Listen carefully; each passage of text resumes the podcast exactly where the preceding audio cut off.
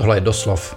Čteme knihy, bavíme se o tom, jak jsou napsané, hledáme souvislosti a nekončíme jen u příběhu a prvních dojmů.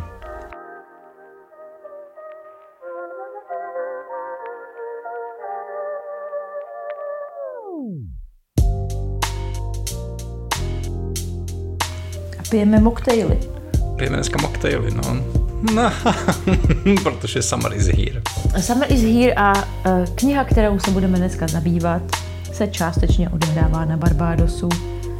A to je rum, že v tom našem takže... mocktailu není žádný rum. Že? Není, no, to je pravda, tak to nevadí. Dneska se budeme bavit o Maris Konde a o první knize, která jí vyšla v českém překladu. Já Tituba Černá čarodějnice ze Salemu, která vyšla v maratonu. Tu knížku přeložil Tomáš Havel.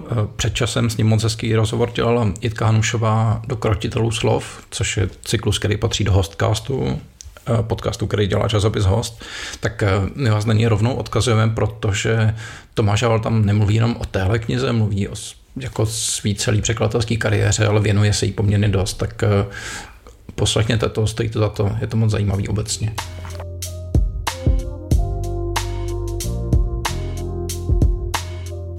Bára, možná než se pustíme do té samotné knihy, eh, můžeš třeba aspoň za sebe říct, jakoby, co, co víš o čarodejnických procesech v Salemu?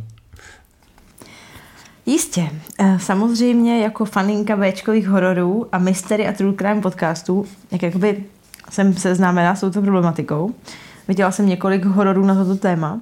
Eh, vždycky z nich figurovaly kozlové a tak podobně. já mám ráda čarodějnickou literaturu obecně, takovou tu jako feministickou, ať už je to uh, trošičku do nějakého ezo nebo nějaký, nějakého vykanství nebo prostě nějakého takového proudu hozený uh, uvažování o tom, že šku, skutečně něco takového existuje a že prostě existují přístupy ke světu, který by se daly nazývat magií a že prostě ženy jsou na ní jako napojenější než muži, anebo ať už jde o nějaký analýzy vyloženě toho, jak čarodějnické procesy fungovaly pro upevňování moci, ne samozřejmě jenom patriarchální, ale asi hlavně patriarchální. Takže mě tohleto téma hrozně baví. Ovšem, konkrétně Titubu znám ze svého oblíbeného uh, YouTubeového pořadu BuzzFeed Unsolved, který teda už neexistuje, ale tam je právě díl, uh, který se zabývá, který je ze Salemu a kde oni vlastně pátrají, snaží se tam jako ducha Tituby, což je vlastně docela zvláštní, protože není asi tak úplně jistý, jaký byl její osud po těch procesech uh, jakoby najít, protože jí taky berou taky progresivní podcast jako jednu z těch jako hlavních obětí, která vlastně moc se k tomu přichomejtla a moc to jako nedávalo smysl a vlastně na ní a na její jinakosti postavili do velké míry ten proces. No, co ty a čarodějnice? No, jakoby já o těch samotných procesech jsem věděl spíš míň. Vlastně mě překvapilo, kolik tam tenkrát vlastně jako zemřelo lidí a jak velká věc to byla.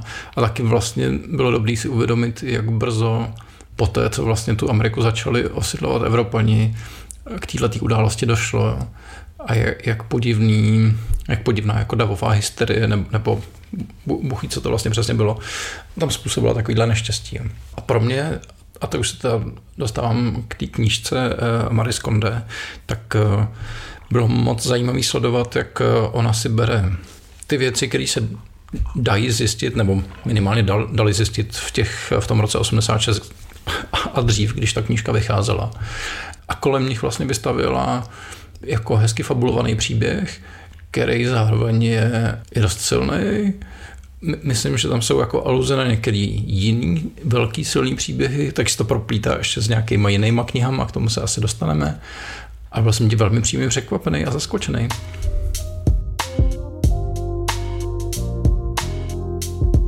Maris Konde je ročník 1937 a narodila se na Guadeloupe a studovala ve Francii, studovala i na Sorboně a zabývala se právě antilskou literaturou. A má na kontě spoustu knih a je vlastně, je to vlastně poměrně velký jméno světové literatury. Já aniž bych od ní něco četla, aniž bych jako věděla, že napsala teda takhle na duchařské kruhy navázanou knihu, tak jsem to jméno znala a vlastně jsem o ní nic nečetla, dokud se tenhle překlad neobjevil, takže za to jsem moc ráda. Získala řadu literárních cen a byla jí udělena i alternativní Nobelova cena. Eh, učí na amerických univerzitách a pohybuje se mezi eh, Spojenými státy, Guadelupem a Francií. To teda téměř cituju z přebalu knihy, eh, kde se můžete dozvědět o ní základní faktografické údaje a taky díky doslovu Jovanky Šotolové se můžete dozvědět něco víc o kontextu toho díla a k tomu se asi ještě dostaneme. Jo, ten je docela výživný a pro mě byl dost obohacující, tak ten mám samozřejmě vřele doporučujeme. Ty už si nás, jako my jsme mluvili o Titubě, tak důležitý je říct, že to byla historická postava, je, je to doložena dáma, která žila, není vlastně úplně jasný, jestli se nepletu, jako odkaď přesně pocházela, spekuluje se o tom Barbadosu, ale obecně se mluví o Karibiku, ale možná to taky mohla být Jižní Amerika.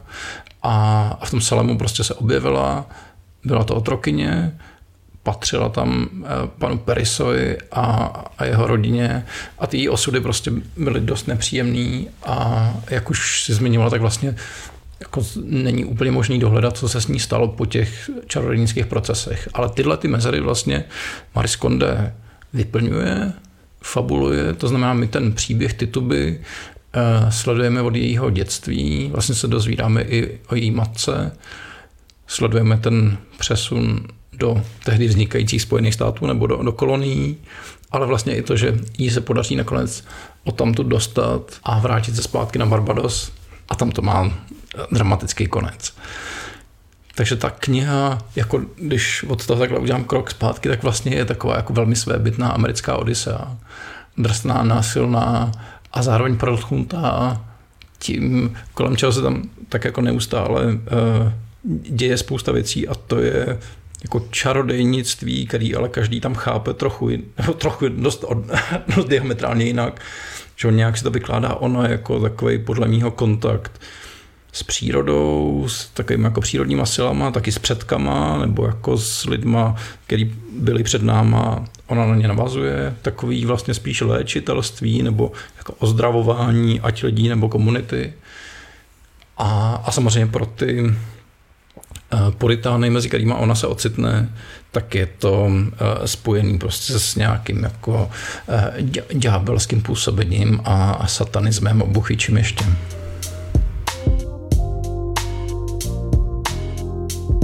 To znamená, když jenom zkusíme v krátkosti načtnout příběh Tituby, odkud kam jde, víme teďka uh, už kde skončí, tak uh, je to to, že ona teda se narodí jako dcera otrokyň na Barbadosu. Uh, o tam teď později se dostává někam na území dnešní Ameriky a postupně ještě vlastně severnějš až jakoby do toho, do toho Salemu. Tam se odehrajou ty procesy, kterýma ona teda jako projde, protože je, je do nich zatažená, kolem ní se vlastně odehrávají takový jako uh, záchvaty, jak kdyby posedlosti, který vlastně teda na, nakonec ty, ty politáni začnou přisuzovat jí, že, že ona, ta čarodejnice, je způsobila. Ona to nějak přežije, a skončí potom u dalšího muže, s ním tam ještě chvilku žije, tam dojde k nějakému poměrně velkému neštěstí a on jí nakonec dopřeje svobodu vybaví nějakým dokumentem, s kterým ona může cestovat a ona se vrací zpátky na Barbados. Vynechal jsem něco? Nevynechal. Eh, tam, eh, nebo takhle, by se dalo popsat detailně, ale to už bychom vlastně trochu spojovali, protože podle mě je to nejenom jakoby americká odise, ale taky je to dost napínavý celý. Takže určitě bychom nechtěli říct všechno. Uh, ona, já teda musím přiznat, že já jsem si normálně musela otevřít Google mapy a koukat se, kde co je. Protože to moje jako zkreslené vnímání světa, přestože nejsem nějak cestovala, ale hold mám před sebou ten jakoby globus a ten trh mm, s, se zotročenýma lidma, jako furt vidím jako Afrika, Amerika. A vlastně Barbados, Amerika není zase tak daleko. A musela jsem si fakt říkat, že jo, takhle. Že já jsem si říká, aha, tak ona jakoby, že to byla jako britská teda a tak kam odkud jela. A pak mi to úplně zblblo. Ale našla jsem se na mapě teda. Takže to její putování bylo vlastně jako určitě na, na svoji dobu jako strašně, strašně rozsáhlý a, a dlouhý. Ten její příběh je tam vyprávěný strašně srozumitelným jazykem, vlastně poměrně jako chronologicky, jestli se nepletu. Vypráví ho ona. Vypráví ho ona, takže je to fakt extrémně přístupný a čtivý a fakt si myslím, že ve světle toho, kolik je tam eh, rozměrů a témat a jak je to fakt jako obsáhlý, tak je to fakt obdivuhodný, jako je to fakt jako dobře zpracovaný.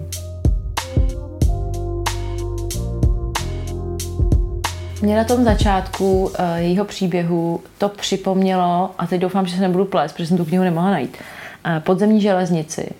A to, jak začíná osud hrdinky podzemní železnice, kdy ty příběhy, obzvlášť těch žen zotročených, který byly nějakým způsobem vyloučený i z téhletý už tak vyloučený komunity, ať už relativně v dobrým, že jako ona jako taková znalkyně nějakých uh, jiných světů a prostě těch přírodních sil se vlastně sama tak nějak ostrakizovala, nebo ať už to bylo nedobrovolný a byly uh, třeba ty ženy považované za nějaký jako nebezpečný nebo prostě méně cený nebo tak něco, tak tyhle ty silné příběhy jsou poměrně častý v tomhle typu vyprávění. Uh, což samozřejmě uh, k, tomu, jako k tomu propojení toho zotrožování těch lidí a toho obchodu s lidma a toho čarodějnictví tak jako hezky nahrává, protože to vlastně jakože dělá, vytváří takový toho, toho hrdinu, respektive hrdinku, která je jako výjimečná na strašně moc jako rovinách. Tím svým jako osudem spojeným s tou komunitou, to znamená někoho, kdo buď byl od někud přivezený, vytržený, nebo se narodil v nějakých šílených podmínkách. Ještě navíc uh, i jako to napojení na nějakou mystickou nebo magickou rovinu většinou znamená, že jsou to eh, v těch příbězích ty osoby, které mají největší problém s tím řádem, ne, že by samozřejmě s ním neměla problém jistě většina zotročených lidí, ale uh, víc mají nějakou jako prostě agent, aby se s tím jako vypořádávali. A z toho vznikaly strašně zajímavé příběhy. A tenhle ten konkrétně, jako ono to slovo mnoho vrstev na už je takový jako nadužívaný, ale tady vážně je tolik jako pohledů na, zajímavých pohledů na tolik věcí. Od toho obchodu s otrokama přes uh, nějaký vztahy mužů a žen, nebo nějaký jako takový mm, před feminismus, nebo prostě tam to slovo je dokonce i jednou jako použitý, ale vlastně nějaký hm, hnutí za práva žen, e, různý pohledy na e, zotročování lidí, rasismus, rasovou segregaci a zároveň jakoby nějaký konkrétní osoby, ve kterých se to prolíná tak, že jsou proti zotročování lidí, ale zároveň si myslí, že Běloši jsou rozhodně naprosto nadřazený. Je to strašně zajímavý, kolik se do tak tenkýho a hlavně tak čtivého a jako přístupného textu vešlo.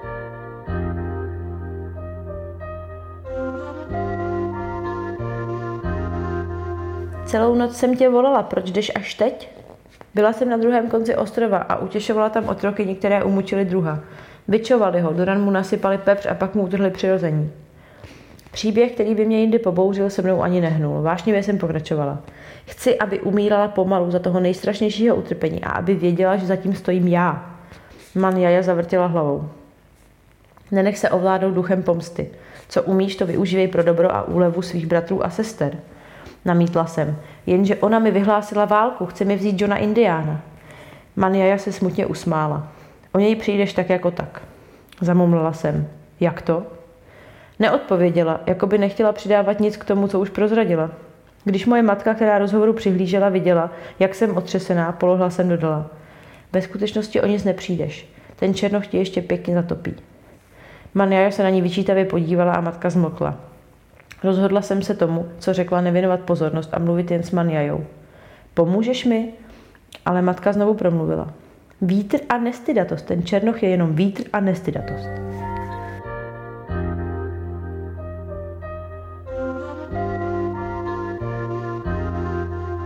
Možná je důležité připomenout, že um, děj té knižky se odehrává, tedy když řekněme opravdu v druhé polovině 17. století možná, na přelomu končí někdy, tak tohle uvědomění je jako celkem důležitý pro to, v jakých reálných podmínkách ty postavy se tam pohybují a, a co si dokážeme představit, že jako tenkrát mohli vědět, co si mohli myslet, eh, když tam v jednu chvíli na řadu eh, přijde místo té tuby nějaký takzvaný jako západní doktor ně, něco léčit, tak to vlastně působí možná ještě komičtějš nebo ještě jako exotičtějš, než vlastně ty její jako magický a takový jako přírodní přístupy k uh, uzdravování lidí.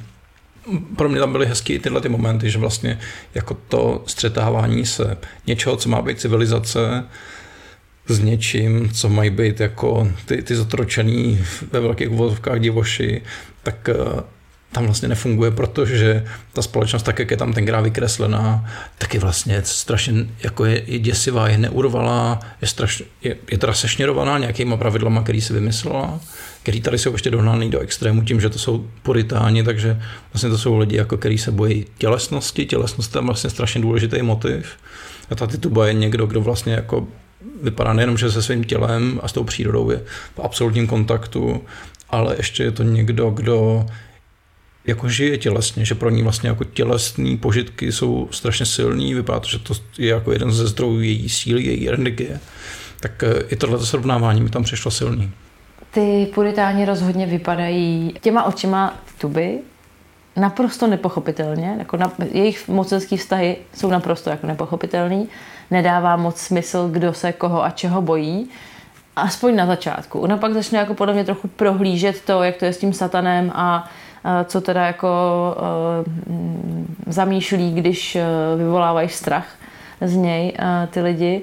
Samozřejmě si jako všímá toho, že všechno, co je špatný a zlý, tak je černý a ona samozřejmě se vnímá jako, že má prostě černou barvu, vyloženě takhle doslova. Samozřejmě jsou tam i použitý ty slova na N, který jakoby v moderních textech který se nevztahují k nějaký době, kdy bylo běžné je používat, už jako nenajdem. Takže to je takový hodně specifický. A uh, máš pravdu, že ta scéna s tím lékařem je dost jako komická, když si člověk představí, jakože dobře, dneska možná uh, věřit léčitelům nebo se snažit o nějakou jako mm, magickou, nevím, nápravu nějakých zdravotních neduhů nám připadá bláznivý, ale když si vezmeš k tomu doktora, který co, tak jako pouštěl žilou nebo možná jako dělal nějaký přikládal pijavice, tak eh, to vlastně vypadá, že se až člověk diví, že to nebylo obráceně, no, že by se jako ty, ty lékaři eh, snažili naučit něco od těch eh, lidí, kteří měli nějaký přesně kontakt s přírodou a tak. A ta její tělesnost, to je, to je jako velice zásadní bod celé té knihy. Je to fakt, je to fakt zábavný a já jsem včera poslouchala podcast mimochodem, a, který vůbec není o literatuře, ale věnoval se uh, jednomu jezeru, u kterého našli kostry a ty kostry byly, bylo jich hrozně moc na jednom malém místě a zkoumali je genetici.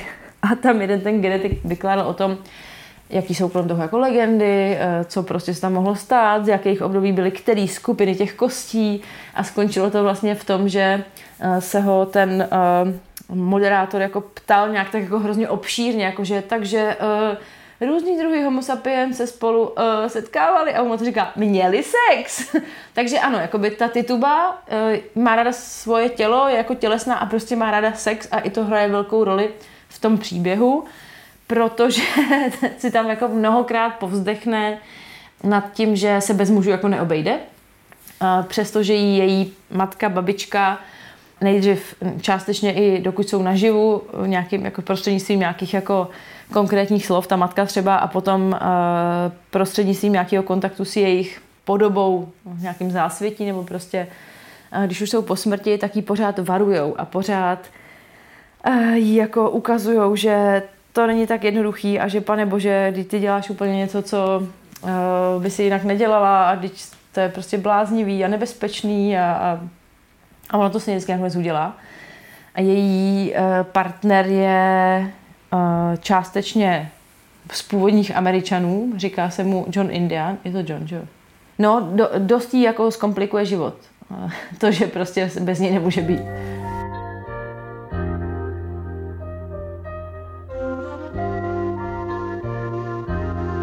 Teprve v Salemu jsem si plně uvědomila, do jaké míry je náboženské zanícení Samuela Perry se skázonosné a pochopila jeho pravou podstatu. Představte si nepočetnou komunitu mužů a žen, deptanou přítomností ďábla ve svém středu, jehož se snaží vystupovat v každém projevu. Uhynulá kráva, dítě stižené křečemi, dívka již ne a ne přijít první měsíčky, to vše se stávalo námětem nekonečných spekulací. Kdo uzavřel smlouvu s příšerným nepřítelem a způsobil ty katastrofy? Nestojí za vším Bridget Bishopová? Vždyť už se dvě neděle po sobě neobjevila v modlitebně nebo spíš Giles Corey, Viděli ho odpoledne o sabatu krmit nějaké toulavé zvíře. I mě ta zhoubná atmosféra nakazila. Přistěhovala jsem se, že pro nic za nic odříkávám ochranné litanie nebo provádím očistná gesta. K tomu všemu jsem navíc měla pádné důvody k obavám. Už v Bridgetownu mi Suzana Endikotová řekla, že je pro ní moje barva kůže známkou zpříznění s ďáblem. Tenkrát jsem se tomu mohla zasmát, říct si, že jde o výplot Megery, čím dá zahořklejší samotou a blížícím se stářím. V Salemu o tom byli přesvědčení úplně všichni.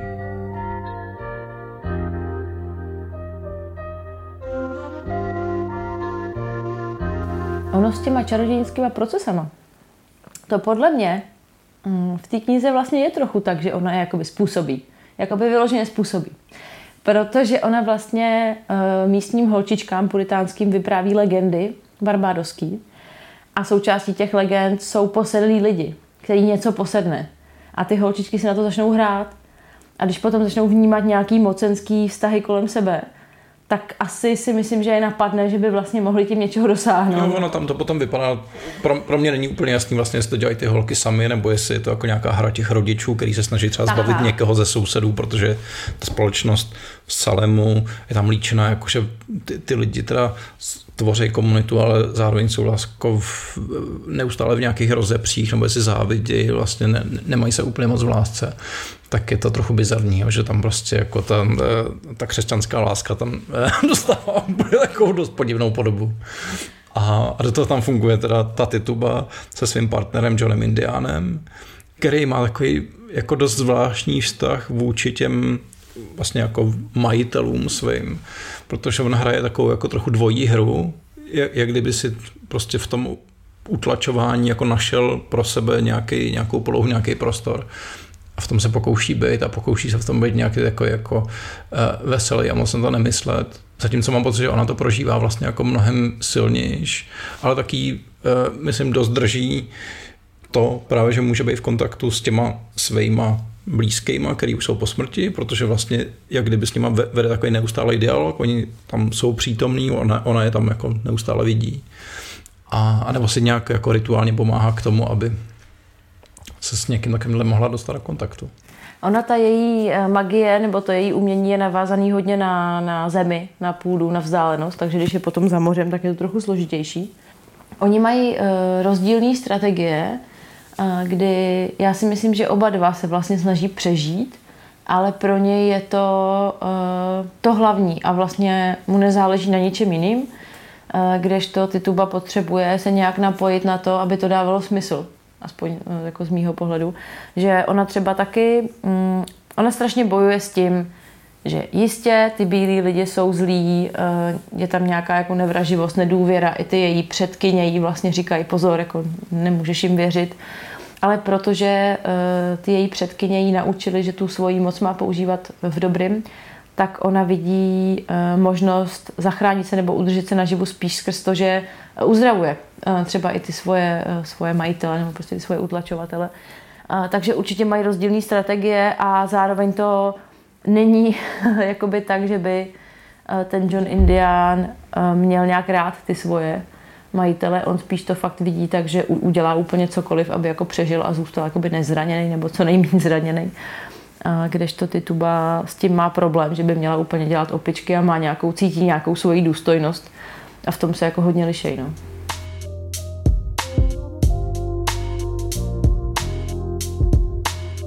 Jsem v okrajově zmínil, že se to dá vzít trošku jako Odisea, to proti, protínání s jinýma textama, tam uh, mimo jiné je takový, že uh, Konde na jednom nebo dvou, možná třech místech tam jako vyloženě odkazuje k tomu, že ty skutečnosti, které popisuje, tak v poznámce pod čarou jako říká, odkud jsou převzatý, že to jsou jako skuteční výpovědi uh, tenkrát z těch procesů, z kterých čerpá.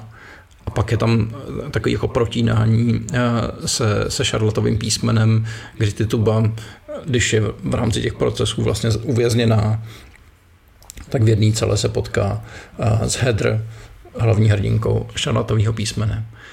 Tak takovýhle věcí je tam možná víc, možná jsme ani všechny nerozklíčovali, nebo, nebo já rozhodně už tam, tam žádný další nevidím za sebe, ale spíš mě zajímá, jak jsi vlastně čtenářsky poradila, nebo jak jsi jako reagovala na to, když tam je tohleto souvislý, chronologický, hezký lineární vyprávění té hlavní postavy a teď do toho na pár místech stoupí a ještě, ještě myslím, že jako v něčem jako dobový nebo ne, ne, není nějak jako přikrašlovaný ne, nebo posouvaný někam jinam, krom těch magických momentů.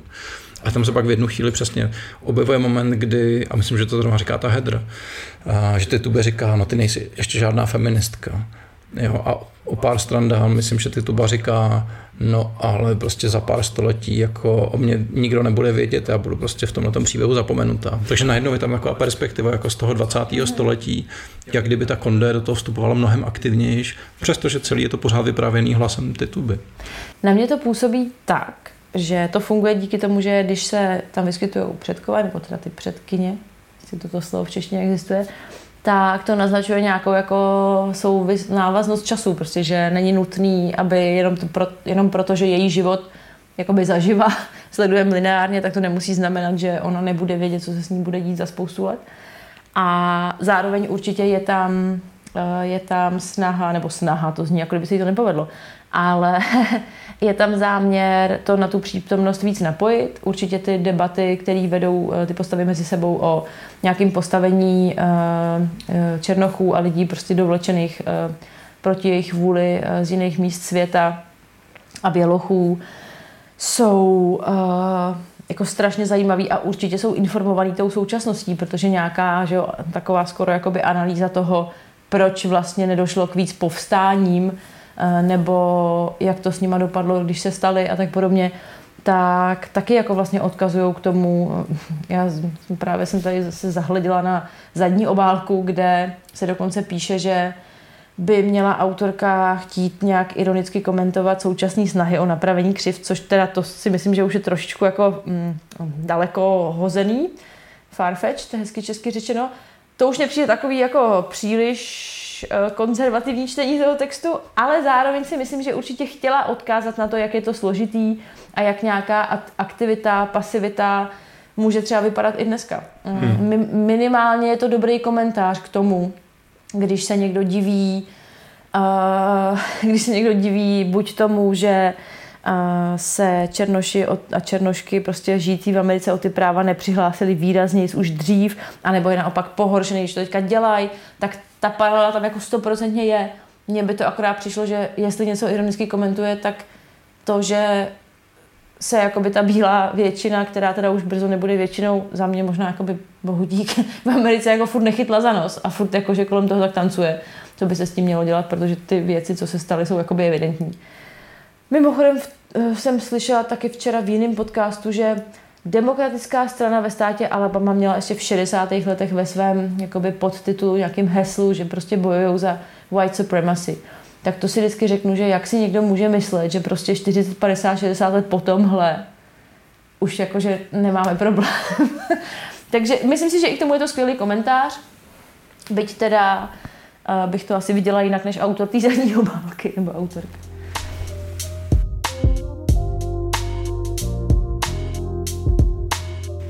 Pro mě je to moc zajímavé to, že ta kniha opravdu je z poloviny 80. let a, a nepřipadá mi, že by byla nějak extrémně zastaralá.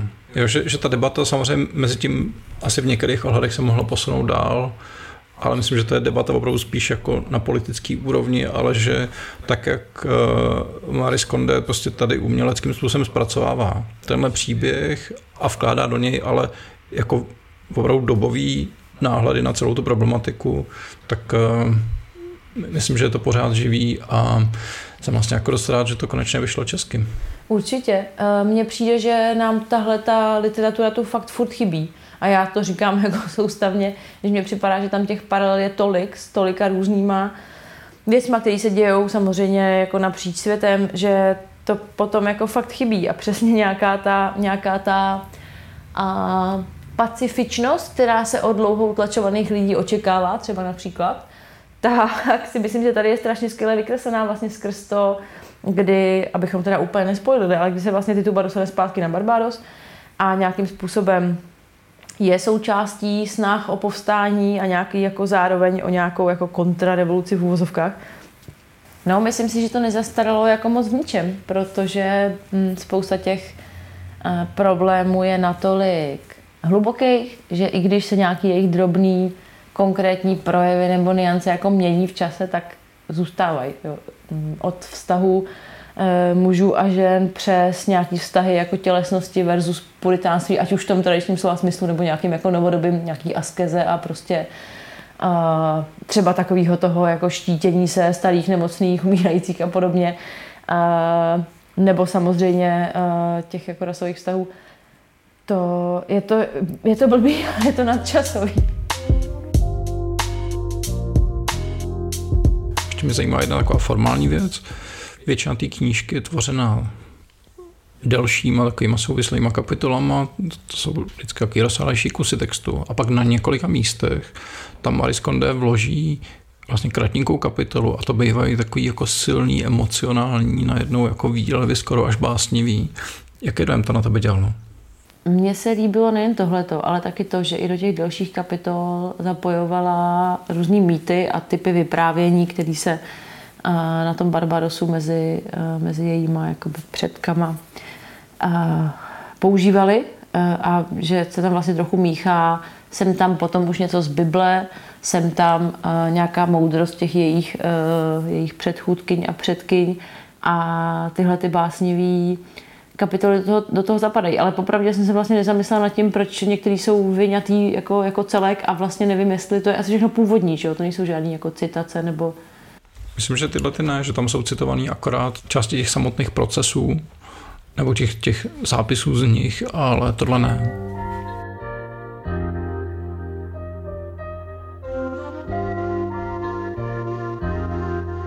Můj něžný, kulhavý, znetvořený milenče. Vzpomínám na ubohé štěstí, které jsme spolu zažili, než jsem o tebe navždy přišla. Když jsi za mnou chodil do velké postele v Kumbálu, kymáceli jsme se jako na opilém korábu uprostřed rozbouřeného moře. Naváděl si mě jako lodivot, až jsme se nakonec dostali ke břehu. Spánek nám skýtal klid své pláže a ráno, zase plní síly, jsme se mohli pustit do každodenní práce. Můj něžný, kulhavý, znetvořený milenče, Poslední noc, kterou jsme spolu strávili, jsme se nemilovali, jako by naše těla přepustila místo našim duším. Znovu si vyčítala svou nemilosrdnost. Znovu jsem tě prosila, abys mi nebral moje pouta. Hester, Hester, nebyla bys na mě pyšná. Jsou však muži, obdaření mocí slabosti, kteří nám vnukají touhu být otrokyněmi.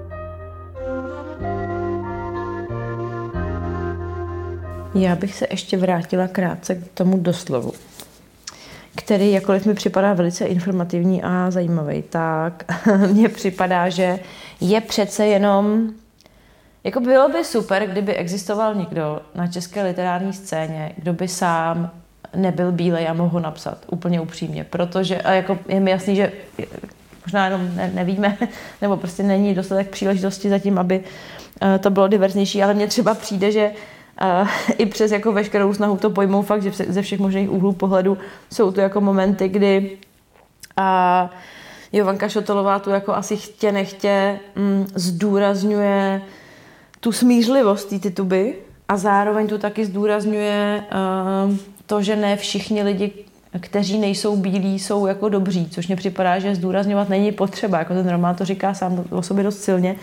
A říct, že uh, že autorka zde odvážně ukazuje, že otroci nejsou jen obětí systému, ale i své pohodlnosti a zbabilosti. Mně to prostě přijde moc. Mně jako přijde, že ano, jistě, uh, řada těch lidí jako uh, využila situace, i když třeba nebyli uh, nebyli, prostě byli to černoši, um, že africký vládci, kteří obchodovali s otrokářem. Samozřejmě, jako zdaleka to nebylo tak, že by Běloši prostě chytali lidi bez jakýchkoliv spolupráce místních, ale zároveň jakože lenivost a zbabělost mně, mně přijde, že že to prostě až, až moc jako zkreslující vyjádření. No, že, že jo, mně přišlo, že to je vlastně jenom jako zhuštěný to samé, co ty si říkala před chvílí, jo, že vlastně ona tam postihuje přesně i ten moment, jako který ti pomůže trochu líp pochopit, proč jako je obtížný v určitých situacích se vzepřít a jako by něco udělat. Hmm, je to, mě, já, jako já bych to asi formulovala jinak, na mě to fakt působí až moc, jakože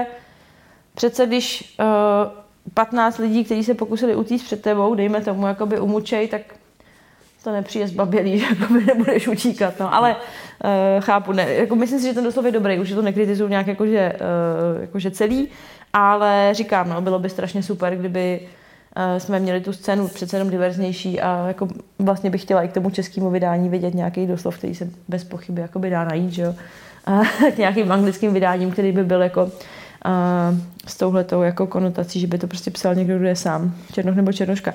No a ještě... Já myslím, myslím že by to bylo zajímavé přesně pro doplnění kontextu. No. Možná, no. jakoby, kdyby uh, přesně ten doslov Ivanky Žotalový byl klidně ještě doplněný ale to vlastně, jako bychom si mohli dohledat, já teda bohužel jako nevládnu francouzštinu, ale mě by vlastně uh, zajímalo se možná víc dozvědět, um, jaká byla ta dobová reakce ve Francii tenkrát ale vlastně my to můžeme trochu odvozovat z toho, co Ivanka Šotalová tam popisuje vlastně v životopisu Maris Konde, protože ona vysvětluje, že uh, ona nebyla zdaleka jenom literátka, ale jako je to člověk, který prostě se uh, pouští do těch témat velmi osobně, takže jestli se nepletu, když tak mě doplň, prosím, ona byla součástí uh, že o nějaký skupiny, kterou ustavil některý z francouzských prezidentů, Macron. myslím, že prezident Macron.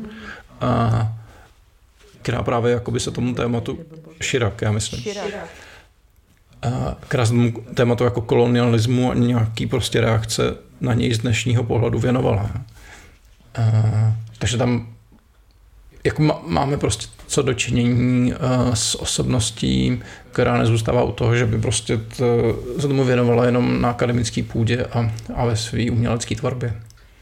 Uh, rozhodně. Já jako, jako ten její život je, je obdivuhodný a ty jako proudy a osobnosti, s kterými se jako v životě potkala, tak uh, jsou, jakože určitě z toho, jde, z toho jde hodně vyčíst i v nějakém jako spojení uh, s americkým bojem za, za rovnoprávnost a uh, i v rámci té jako francouzské scény. Mě na tom hodně zaujalo, že uh, žije teda asi stále střídavě uh, na jihu Francie v Gord a já jsem v Gord byla a strašně mě baví ta představa, že jsem tam prostě někde potkala Mariskon a jako, já nevím o tom, jako, protože bych ji samozřejmě nepoznala ani tenkrát, nejspíš ani teď.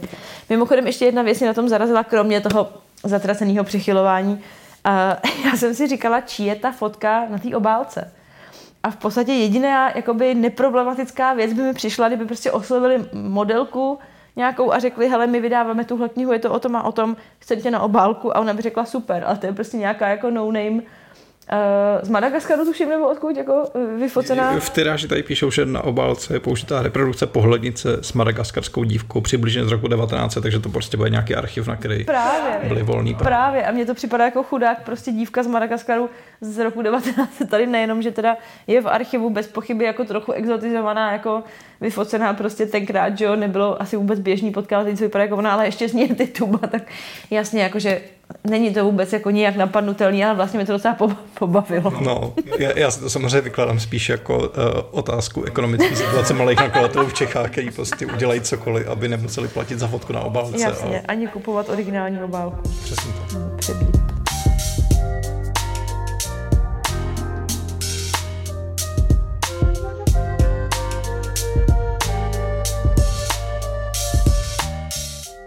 Díky za pozornost. Vážíme si toho, že s námi trávíte čas. Doslov pro vás připravují Barbara Vatavová a Ondřej Lipár. Pokud máte chuť, kupte nám kafe na platformě Buy Me a Coffee nebo nám dejte hvězdičky a komentáře tam, kde náš podcast posloucháte.